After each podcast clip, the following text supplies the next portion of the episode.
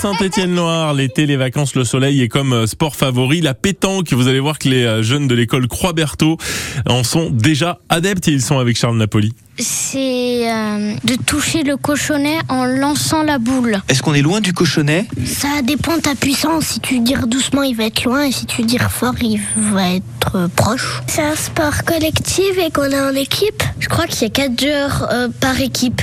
Moi, je dirais qu'il y a 3 ou 2 joueurs. Moi, je dis qu'il y a 2 joueurs. Et comment on compte les points Par exemple, euh, il y a une boule qui est près du cochonnet et il y en a une autre qui est mm, un peu plus loin. Et c'est lui qui a la boule la plus près qui a le point. On va devoir vérifier la distance. À la fin de la partie, quand tu gagnes le match, c'est 3 points. Quand match nul, c'est 2 points. Et quand c'est match perdu, c'est 1 point. Les maîtresses, elles aiment bien jouer et voulaient tout voir euh, si on y arrive bien. C'est pour euh, mieux faire un travail d'équipe. Et aussi, ça travaille beaucoup son adresse. Je m'entraînais chez ma grand-mère à jouer à la pétanque avec mes tontons, ma maman et ma grand-mère. Moi, je joue avec ma mamie.